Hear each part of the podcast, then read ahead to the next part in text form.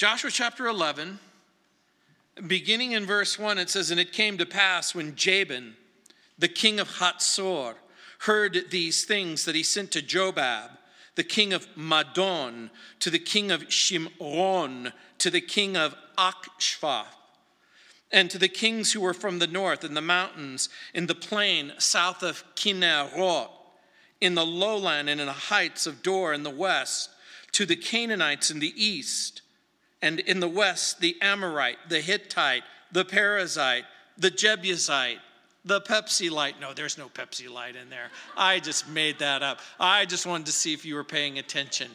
Good, you're paying attention. Go back to verse 3. "Below Hermon in the land of Mizpah. So they went out, they and all their armies with them, as many people as the sand that is on the seashore in multitude, with very many horses and chariots. And when all these kings had met together, they came and camped together at the waters of Merom to fight against Israel. But the Lord said to Joshua, 'Do not be afraid because of them, for tomorrow about this time I will deliver all of them slain before Israel. You shall hamstring their horses and burn their chariots with fire.' So Joshua and all the people of war with him came against them suddenly by the waters of Merom, and they attacked them.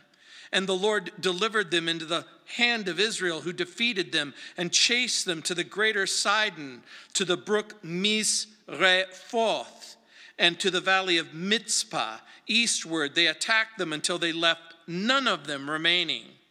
So Joshua did to them as the Lord had told him. He hamstrung their horses and burned their chariots with fire. Joshua turned back at that time and took Hazor and struck its king with the sword, for Hazor was formerly the head of all those kingdoms.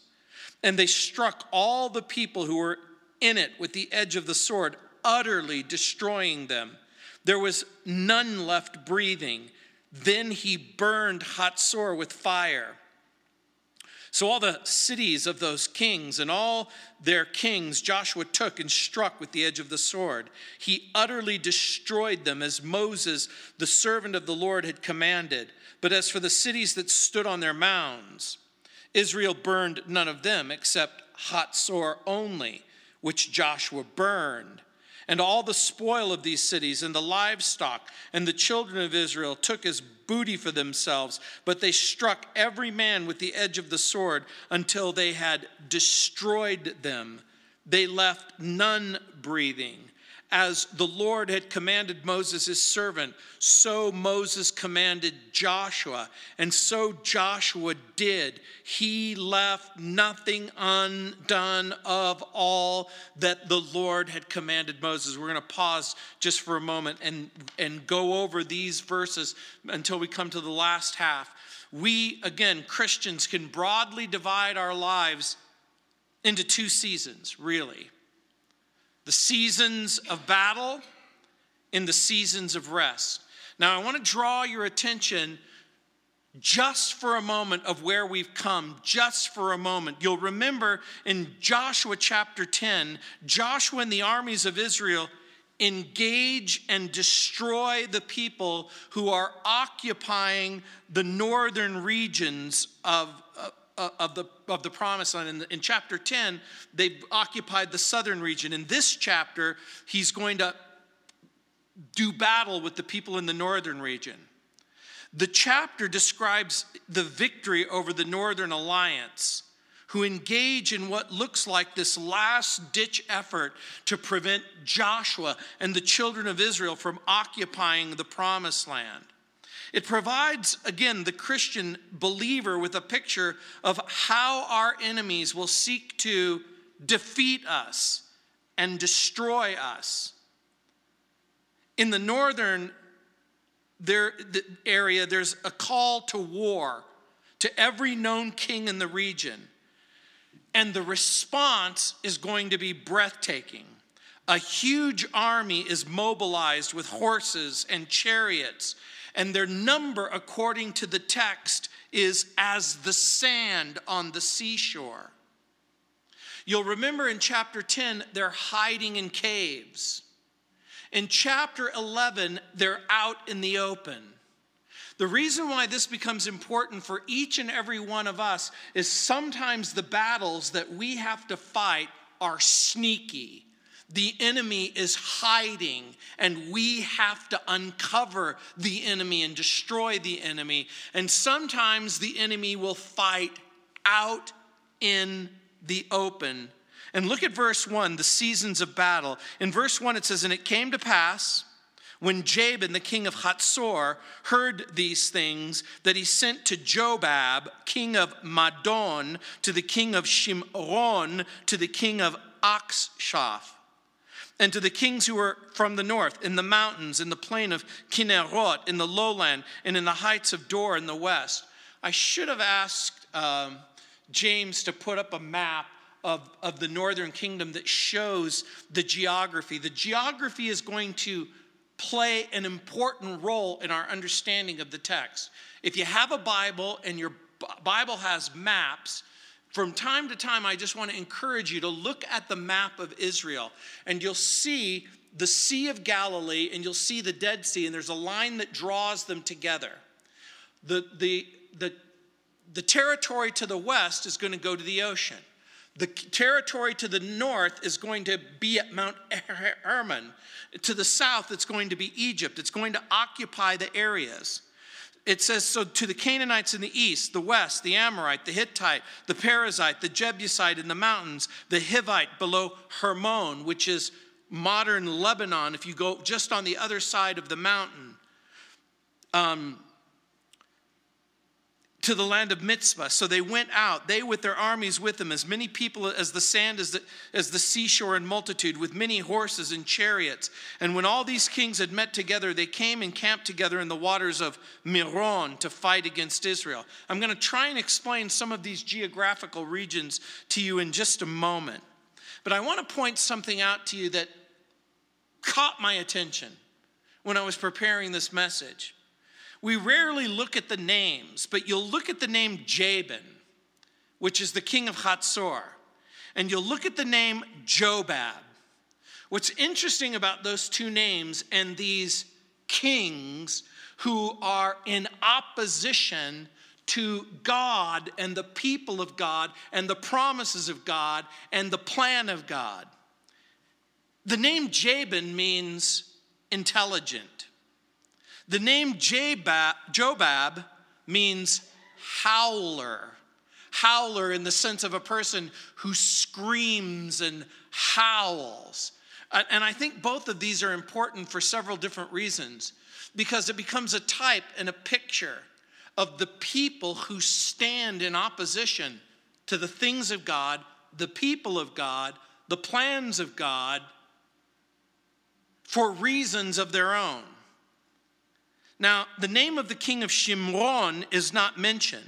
We think that this is Tel Shimron, which is about 5 miles due west of Nazareth in the hills north of the western end of the Jezreel Valley. I've been there many, many times, because typically when we land in Tel Aviv, we will spend some time at the seacoast and we'll make our way through the Jezreel Valley and we'll come up upon Nazareth. And again, one of the reasons why this becomes so very, very important is these are the lands that are going to be occupied by the people of Israel as the story of the Bible unfolds. So at the beginning, when I said Joshua's victory is going to set the stage for Jesus's victory, Joshua's going to occupy the land in order to fulfill the promises to the children of God, but it's going to put in motion those people and the places that you're going to read about in the New Testament. Merom is north and then west of the Sea of Galilee. So if you have a map, or if you have a map in your mind, imagine the Galilee, go a little bit north and west. And in antiquity, that particular place had a waterfront. There were many springs and lakes. And so the army is going to gather in this particular place as they anticipate the coming of Joshua and the children of Israel.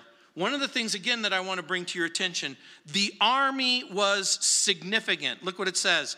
As many people as the sand that is on the seashore in multitude, with very many horses and chariots. Josephus, who wrote in the 1st century AD, long after this had happened, but who was well versed and understood the history of the people of Israel, according to Josephus's estimates, the size of the army was 300,000 armed foot soldiers, 10,000 horsemen, 20,000 chariots. Are Josephus's estimates accurate? We have no way of knowing. So what is it that we do know? We know that this is the largest army that Israel has ever faced. So now, again, imagine battles. There's little battles and larger battles. And typically in each and every one of our lives, there's the largest battle that we're going to face. It's going to take different forms for different people. And this is what makes this so important. What will Joshua do as he faces an enemy more powerful than they've ever faced before? Now, again, I want you to remember of what you've read thus far.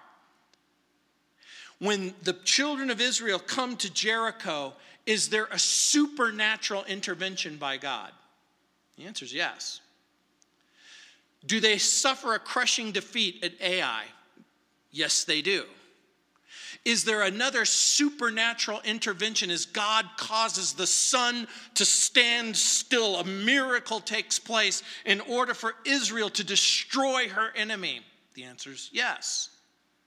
But there's no supernatural intervention that's talked about in this chapter other than the promise that God gives according to his word.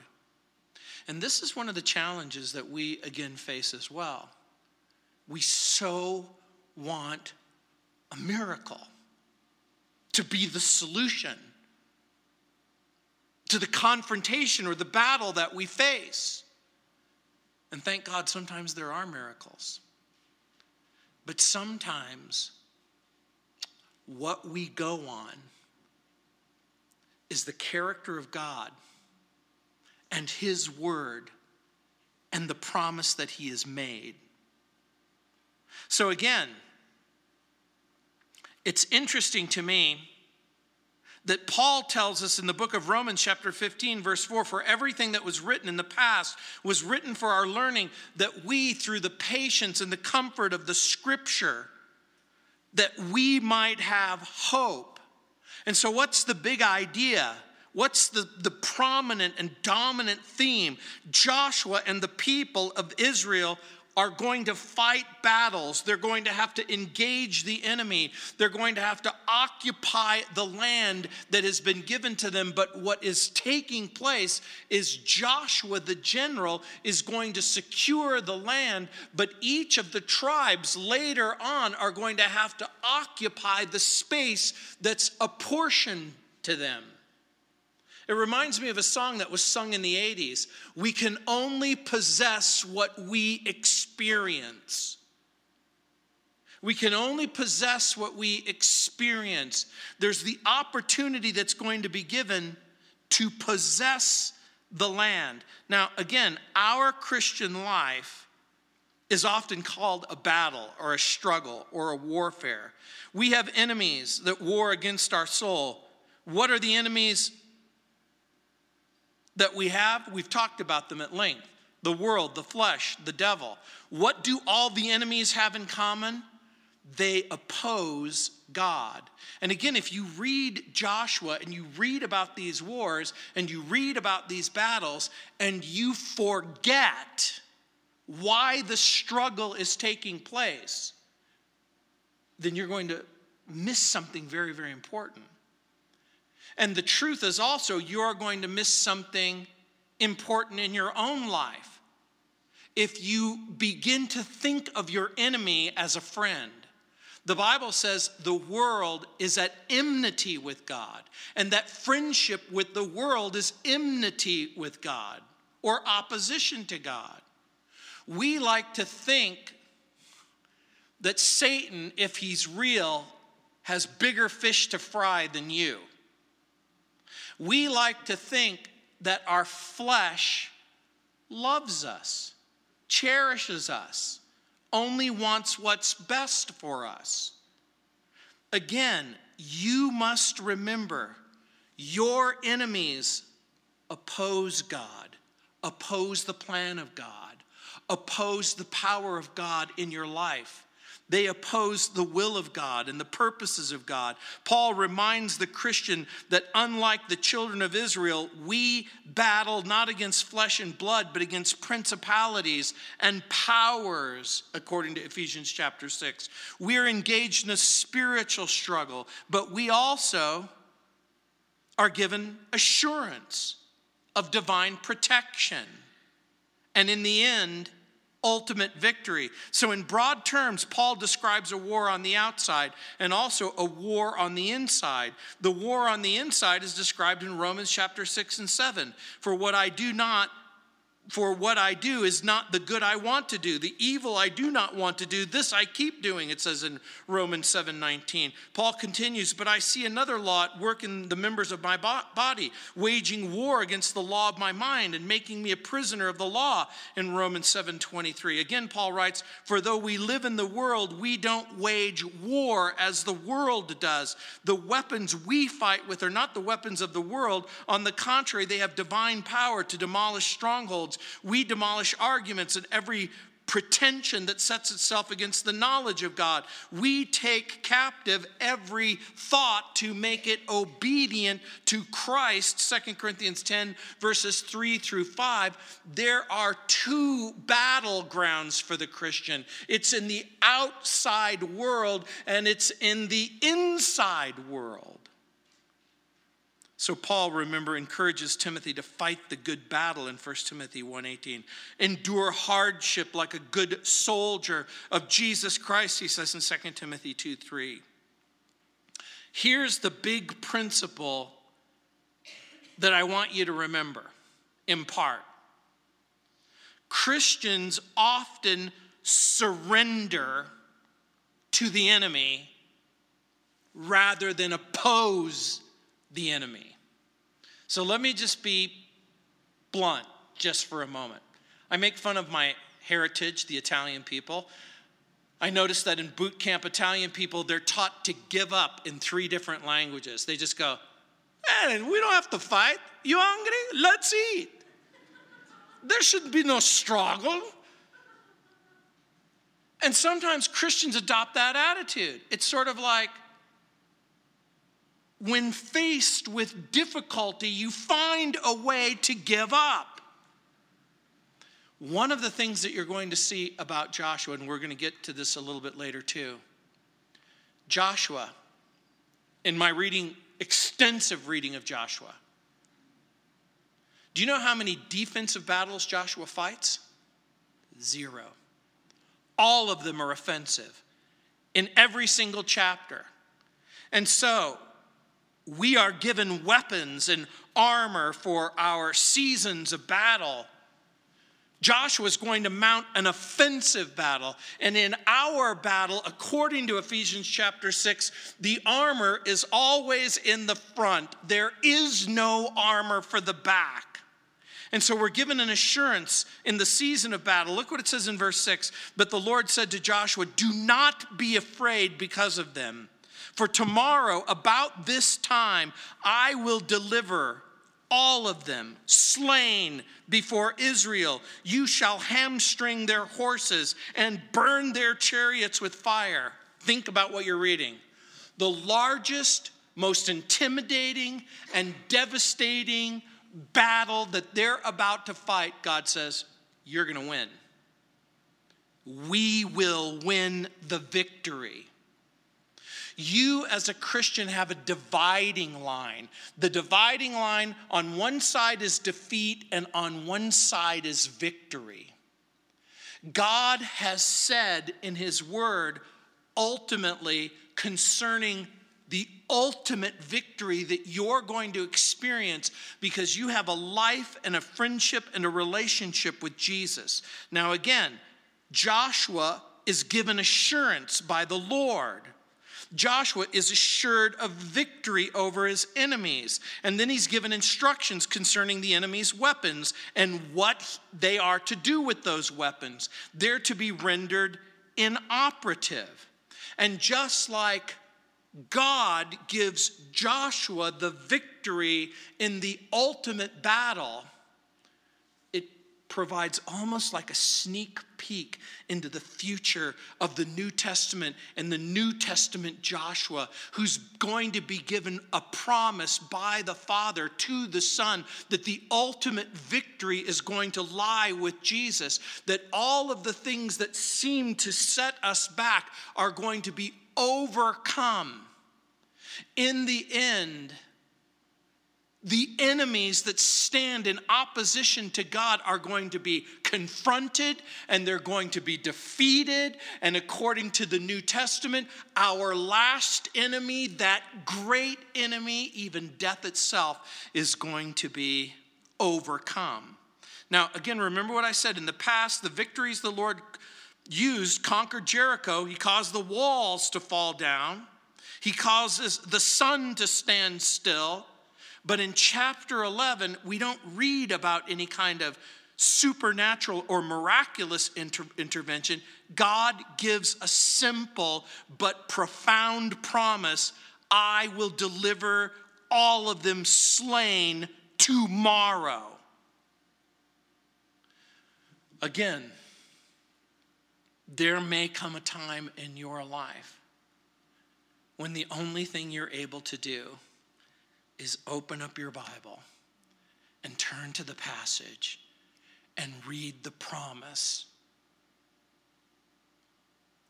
And one of the passages that I turn to every single day, or I at least say to myself, I'm trying to think of a day in my life as a Christian where somehow I've neglected to say the words, I'm the resurrection and the life, and he that believeth in me, even if he were dead, yet shall he live, and whosoever lives and believes in me will never die. You open up the Bible, you read the promise, you embrace it for yourself. Remember, the Bible says without faith it's impossible to please God. Is it possible to trust God absent a miracle, absent a supernatural intervention? And so Christian sin cannot be left lurking in the caves. Remember, they had to be found and destroyed in chapter 10. Now the battle, the biggest battle of their existence, is going to take place out in the open, in front of everyone. The Word of God reminds us that we're to confess our sin and forsake our sin and condemn sin in our life. And for the Christian, in order for you to fight the battle, you're going to have to surrender, not to the enemy, but to the Lord. Remember, we're not to surrender to our enemies. We're to surrender to our advocate, Jesus. And it's interesting to me. Our culture calls on us to submit to sin, to rationalize sin. Remember, a rationalization is a plausible but untrue excuse of why we do what we do. We find excuses to stay in our sin. In our culture, we even find reasons to celebrate sin. Imagine my shock when I read today a news flash that this president has overturned the bathroom bill. Think just a few months ago, the President of the United States authorized a bill that says what the Bible says about gender's not true. The Bible says God made a male and female, but right now that's not true. If you're biologically a man or biologically a girl, we're here to say whatever you want to be, It's fine. You just make up your own mind about your gender and just go with it. You know, it's surprising to me that if you live in a culture that denies the reality of what the Bible says about God, if it denies the reality about what it says about what it means to be human, if you deny what it says about gender, it makes perfect sense to me that you're going to deny what it says about sin. But guess what? When you deny what the Bible says about God and you deny what the Bible says about sin, you will eventually deny what the Bible says about grace and forgiveness and hope. And you lose the one mechanism able to give you to have a right relationship with God.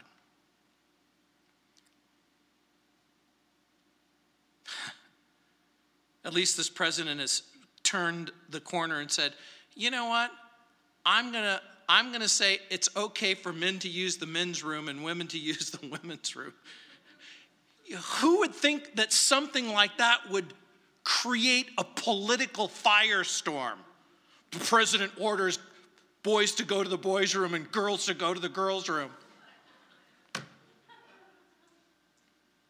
But look what it says in verse 7. So Joshua and all the people of war with him came against them suddenly by the waters of Merom, and they attacked them.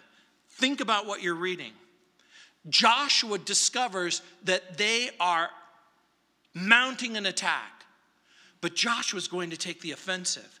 And as Joshua takes the offensive, he anticipates what the enemy is going to do and then destroys him even before he has an opportunity to act.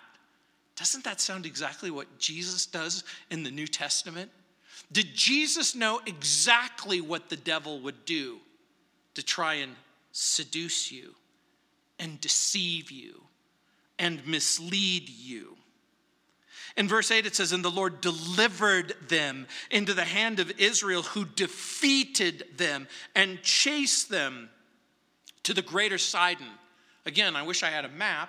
But what I would show you is that Sidon is up above in that area that we would call Lebanon. In other words, the Merom and the Galilee, they chased them all the way north, up past and out of the area to the brook Misrephoth and to the valley of Mizpah eastward. They attacked them until they left none of them remaining. Verse 9, so Joshua did to them as the Lord had told him. He hamstrung their horses and burned their chariots with fire. Our friends at PETA hate this verse. What kind of a God would torture animals? Well, let's talk about that for just a minute. In the ancient world, chariots were the heavy weapons of war. In many ways, chariots and horses served in the function of ancient warfare like tanks. These were powerful weapons meant to provide a tactical advantage. When we're reading this, we have to understand in part what's happening.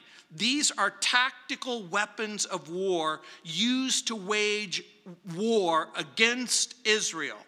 If I were to put this in perspective, we might think of it in terms of tanks, but I'm going to use a different weapon entirely. The weapon that comes to my mind that would better suit our current circumstance is nuclear capability. Now imagine you're fighting against an enemy and that enemy has nuclear capability. Right at this very moment, are there crazy countries that have nuclear capability that could create real problems for the whole planet Earth? The answer is yes. North Korea is one of those. We understand also that Iran is on a pathway to nuclear capability. Doesn't it make sense to you that given the opportunity to make North Korea or Iran unable to wage war with these kinds of horrific weapons, is that a good idea or a bad idea? I'm going to suggest to you it's a good idea. The point is that can superior weaponry, does that ensure victory or security? That's another point. In other words, the enemies against Israel are larger in number, they have greater resources, a tactical advantage, and weapons of mass destruction, so to speak. But God is making a point. God is making a point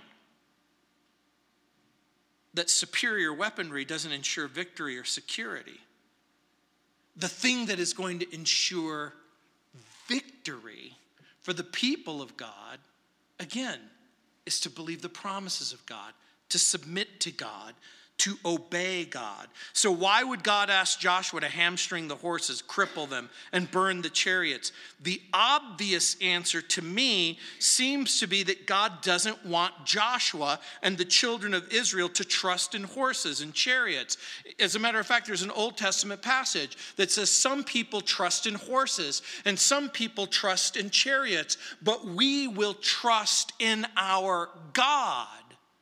Part of the point that I think that the Lord is making is that he wants the children of God not to trust in a sophisticated weapon system, but to trust him. Now, that doesn't mean that you don't have sophisticated weapons, but which also could mean that God doesn't want these weapons to be used in a future confrontation. And in verse 10, it says, Joshua turned back at that time and took Hazor and struck its king with the sword, for Hazor was formerly the head of the kingdoms. Now, you've got to understand, again, we don't have our map, but Hazor, and I wish I could show you, but in the Jezreel Valley, it plays a strategic role. Hazor, if I were to use an image, I'm trying to think of a city that has a crossroads of four different highways, and I'm thinking of Albuquerque. Remember I-25 and I-40 in Albuquerque, you go north, south, east, and west. Hazor was along the north, south, and east-west route. The Levant, or Palestine, or Israel, serves as a land bridge between Assyria in the north and Egypt in the south, and Babylon to the east. So the city is by far, during the time of Joshua, the largest city in the Promised Land. It's larger than Jerusalem. To put it in perspective, it was 14 times larger than Megiddo. It was 25 times larger than Jericho. I have been to the archaeological ruins of Jericho, Megiddo, and Hazor. Hazor was like a sprawling metropolis. It was along the road between Egypt and Syria, and then Assyria and Babylon. And so it's very, very important that to capture this particular place means that you're going to be able to secure all of the northern kingdom. And it says in verse 11, and they struck the people who were in it with the edge of the sword, utterly destroying them. There was none left breathing. Then he burned Hazor with fire. You know what's interesting about the archaeological ruins there? There's layer and layer and layer and layer of occupation. We know that it was occupied because there's records in Egypt and Assyria concerning its presence. And then the archaeological discovery of a charred, ruined point. This is the place where Joshua literally burned the city, just like the Bible says. Now, I know that some of you often, maybe not often, but every once in a while in your heart, you might be thinking, how do I know that the Bible is true? And how do I even know that what it's saying is true? And one of the things I just, again, want to encourage you, that the archaeological evidence that we uncover from time to time support the testimony of what the Bible says. Joshua burns the city in verse 11. They struck all the people that were in it with the edge of the sword, utterly destroying them. There was none left breathing. Then he burned Hazor with fire. He burns the city. The victory assures the occupation. Verse 12. So all the cities of those kings and their kings Joshua took and struck with the edge of the sword. He utterly destroyed them. Look what it says. As Moses, the servant of the Lord, commanded. And over again, there's that reoccurring theme. The reoccurring theme is Joshua did exactly what he was told to do. Joshua has been told that he is going to have to deal ruthlessly, specifically, concerning the enemies who are occupying the land. And remember what we've always talked about as we've been studying this book. It becomes a type and a picture for the Christian of how we're to deal with sin. We can't play games with it. We can't give it quarter. We can't accommodate it. In verse 13 it says, "But as for the cities that stood on their mounds, Israel burned none of them except Hazor only, which Joshua burned." Why? Why does he allow the other cities to remain intact but burn Hazor to the ground? Because these cities can be occupied. They can be taken advantage of. The vineyards can be cultivated, the orchards that exist and the houses that are there. It says, "And all the spoil of those cities," or these cities, "and the livestock the children of Israel took as booty for themselves. But they struck every man with the edge of the sword until they had destroyed them, and they left none breathing. As the Lord had commanded Moses, his servant, so Moses commanded Joshua, and so Joshua did. He left nothing undone." Note that. He left everything undone? No. He left nothing undone of all that the Lord had commanded Moses. This becomes an exciting clue into how to experience victorious Christian living. Walking in joy and freedom in the promises of Jesus. It's that very, very special reward that comes from obedience. I want you to think about that for just a moment. It's obedience that brings victory. Now we look at the rest of the chapter. Look what it says in verse 16. "Then Joshua took all this land, the mountain country, all the south, all the land of Goshen, the lowland, the Jordan plain, the mountains of Israel and its lowlands." It might be hard for you to imagine, but again, if you have a map in your Bible, picture Israel, picture the coastline, picture the mountain range, picture the Jordan Valley. He's describing a geographical area. He says from Mount Halak and the ascent to Seir, even as far as Baal, Gad, in the valley of Lebanon below Mount Hermon, he captured all their kings, struck them down and killed them. Joshua made war a long time with all those kings. There was not a city that made peace with the children of Israel, except the Hivites, the inhabitants of Gibeon. We've already read about that. Remember, the Gibeonites deceived them into forming a peace alliance. All the others they took in battle, for it was of the Lord to harden their hearts, that they should come against Israel in battle, that he might utterly destroy them, and that they might receive no mercy, but that he might destroy them as the Lord had commanded Moses. And at that time Joshua came and cut off the Anakim from the mountains, from Hebron, from Debir, from Anab, from all the mountains of Judah, from all the mountains of Israel. Joshua utterly destroyed them with their cities. None of the Anakim were left in the land of the children of Israel. They remained only in Gaza, in Gath, and Ashdod, which is going to form what is now the modern Gaza Strip. It's also going to be the future home of a giant that David is going to have to contend with. So Joshua took the whole land according to all that the Lord had said to Moses. And Joshua gave it as an inheritance to Israel according to their divisions by their tribes. Then the land rested from war. In broad terms, we're given a picture of victory and conquest. At the opening, verse 16, Joshua took all this land. And then we're given a description of the conquered territories from the southern point, which is Mount Halak, to the northern point, Baal, Gad. It's describing a geographical region from the south to the north. The lands of the captured kings are conquered. and possessed in verse 17. And in verse 18 it says, so Joshua made war a long time with all those kings. The greatest battle was fought and won in a day. But now we're talking about a series of battles that are fought, and it says it took a long time. How long is a long time? Again, Bible scholars are divided over just how long this period of time was. The best estimate that I can see from the majority of scholarship that's been done in this particular area is that it took some 7 years.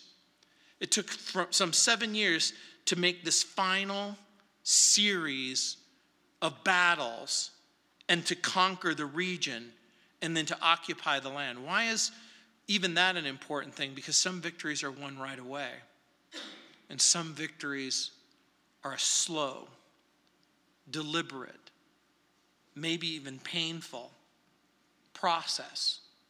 There might be some battles that you might have to fight every day, day after day, for years to come. And it says in verse 19, there was not a city that made peace with the children of Israel except the Hivites. Remember, we read about them. The inhabitants of Gibeon, all the others they took in battle. Now the passage gives us a peek, again, into the enemies of God. They are hard. They are stubborn. They are obstinate. They are unbelieving hearts. Because you might be wondering about that. How come I seem to be in a constant battle with my family members, with this culture?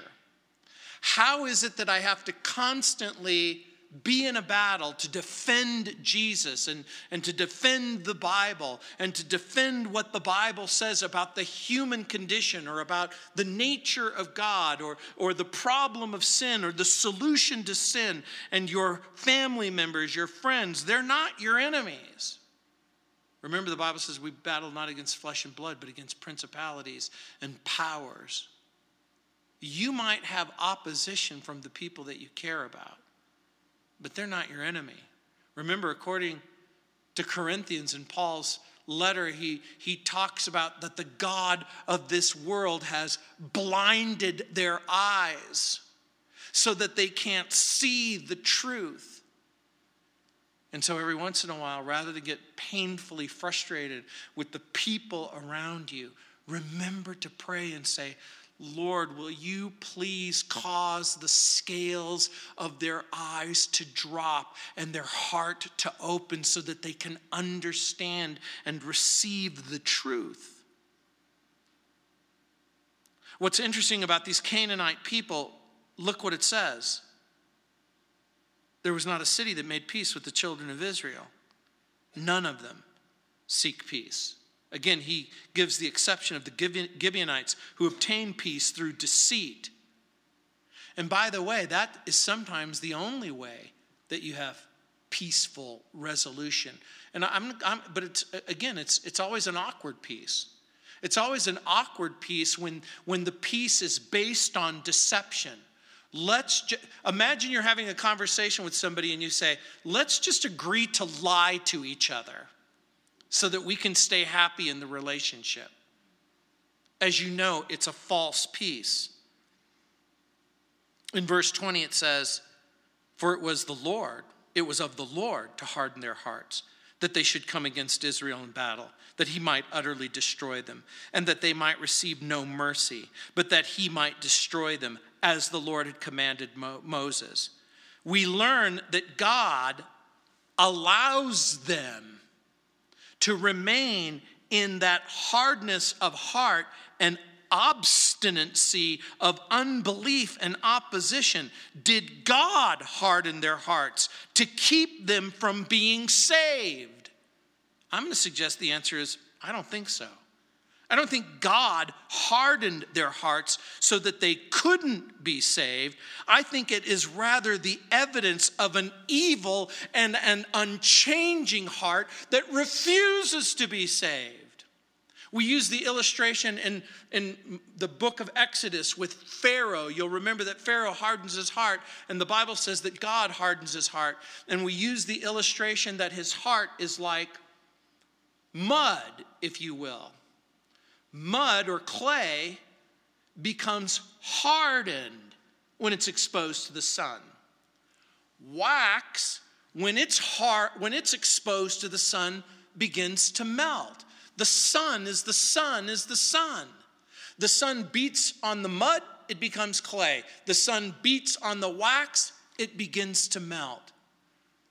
Are there wicked, evil, sinful people who refuse to repent and abandon their sinful opposition to God?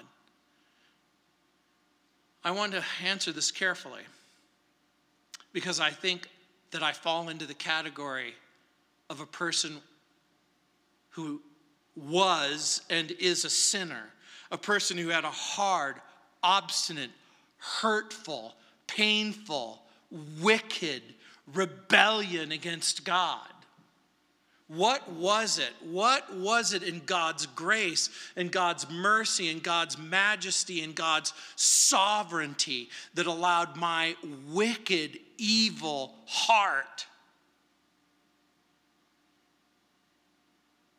to experience not just modest grace, but generous grace? I think that the answer is exactly what the Bible says, that we're saved by grace through faith, that it's the gift of God, lest any person should boast. Remember, these are nations. These are people who reject God, the plan of God, the purposes of God. These people deny that God is the source of life, that he's the giver of all things. Their own heart and their own evil imaginations won't submit to God. They won't submit to the grace of God. And in verse 21 it says, "And at that time Joshua came and cut off the Anakim from the mountains, from Hebron, from Debir, from Anab, from all the mountains of Judah, from all the mountains of Israel. Joshua utterly destroyed them with their cities." Now remember, the battle mission to occupy the land also includes a plan to defeat the Anakim. These were a race of giants who opposed God. And I think the most important thing that we need to remember at this point is that in Numbers chapter 13, verse 33, these are the same giants that terrified the original spies. Remember, Joshua and Caleb, along with 10 other people, went into the land to scout the land out some 40 years earlier. They came across this race of giants, and they said, you know what? These people, can't fight them. These people, you can't overcome them. These people, there's no way. We wouldn't stand a chance against them. But remember what Joshua and Caleb did. They believed that what God said was true. And Joshua confronts them, and he overcomes them. And in verse 22, it says, none of the Anakim were left in the land of the children of Israel. They remained only in Gaza, in Gath, and Ashdod. This is going to be a stronghold. During the time when the children of Israel are going to occupy the land, and they're going to remain a stronghold, and they're going to remain a persistent source of antagonism and pain in future generations. This is one of those areas that would serve as a disappointment, because guess what? They're not completely rooted out, is part of the point that's being made. And then there's a season of rest. Look what it says in verse 23. So Joshua took the whole land, according to all that the Lord had said to Moses. Joshua gave it as an inheritance to Israel, according to their divisions by their tribes. Then the land rested from war. Again, we discover Joshua and the armies secure it. But the children of Israel are going to have to occupy it. Each and every one of them are going to need to take possession in the future of the land that's been allotted to them. So what is the result of Joshua's persistent and obedient engagement of the enemy? Victory. And what kind of a victory? The victory that results in the possession of the inheritance. And what kind of possession of inheritance? What's the fruit of that obedience? The fruit of that obedience is rest. For the children of Israel, it's a respite from war. And it's interesting to me that for the Christian, it's a different way of thinking about it. Let me tell you, does the Christian rest from the battle against the world, against the flesh, against the devil? I'm going to suggest to you the answer is no. So what is it that is our rest? We rest against the antagonism and the battle as unbelievers against God. You see, before we became Christians, before we gave our life to the Lord Jesus Christ, we were in a war. We were in a battle. We were antagonists against the God of heaven. When Jesus comes into our life and we occupy Christ, the battle is over. And we enter into a rest. What kind of a rest? It's the kind of rest where you begin to understand something. Have you ever been terrified because your sin was destroying you? It was hurting you. Everything imaginable that sin could do, it was doing to you. Did you ever go to bed a single night wondering whether or not you were going to go to heaven or hell? And so there's a rest from guilt, a rest in the knowledge that you're going to heaven instead of hell. There's a rest that comes knowing that Jesus is the satisfying solution to all of the pain and the problem. And like I said, remember, Joshua's battles have been offensive, not defensive. Joshua doesn't dig or build fortified defense structures. He employs field warfare. When Joshua learns that an attack is about to take place, he anticipates the attack. He attacks himself. He employs the elements of surprise. He comes upon the enemy suddenly and defeats them completely. And that's why I think the New Testament says that Jesus has made an open display of Satan. That the cross of Calvary has defeated Satan. He's a defeated foe. In World War I, Marshal Foch, in the Second Battle of Marne, was asked about his situation. He sent a dispatch. My left falters, my center is weak, my right crumbles, I'm attacking. That's what Joshua does, striking. And I want you to think about this. Why does Joshua go forward, attack, occupy? Because those were his orders. His orders weren't give up, back off, retreat. What are your orders? What has Jesus asked you to do?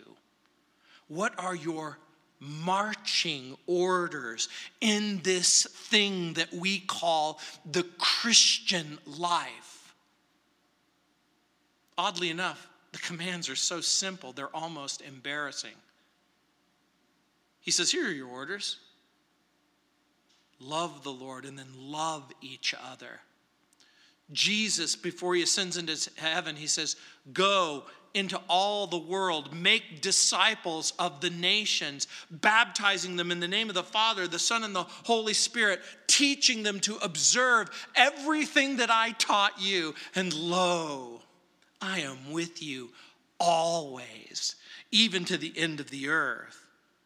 The strongest criticism that Joshua receives from his critics is his unfailing commitment to render the enemy destroyed. That's what Bible scholars hate about this passage. Do you see the way Joshua killed all those people? Yeah. Do you see how cruel he was to the horses? I know. Why did he do that? He was following orders. It might be hard for you to believe, but Jesus has been very gracious and he's been very kind.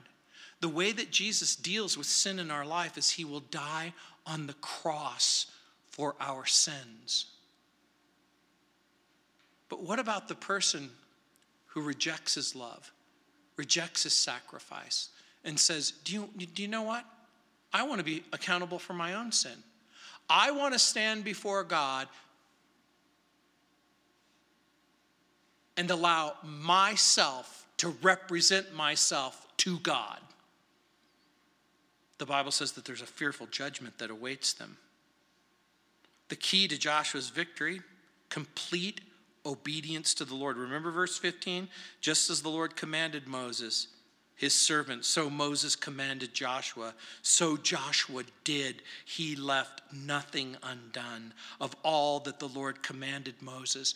Joshua said, I am going to do exactly what I'm told. Do you realize in the New Testament, Jesus said, everything my Father has asked me to do, I am going to do.